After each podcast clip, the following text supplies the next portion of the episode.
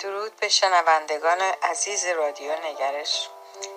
من فرانک شهروزی آهنگساز و پیانیست هستم که سالیانی است از طریق موسیقی رابطه احساسی زیبایی را با طرفداران خود ایجاد کردم. از طریق آهنگهایم عشق و احساسات خود را با آنان شریک شدم. روز اشاق فرصت دیگری است تا به دوستدارانم بگویم که عاشقتون هستم. و این آهنگ را به شما عزیزانی که عشق و روشنایی را به جای نفرت و تاریکی انتخاب کرده اید تقدیم شما می کنم روز اشاق به همه شما مبارک.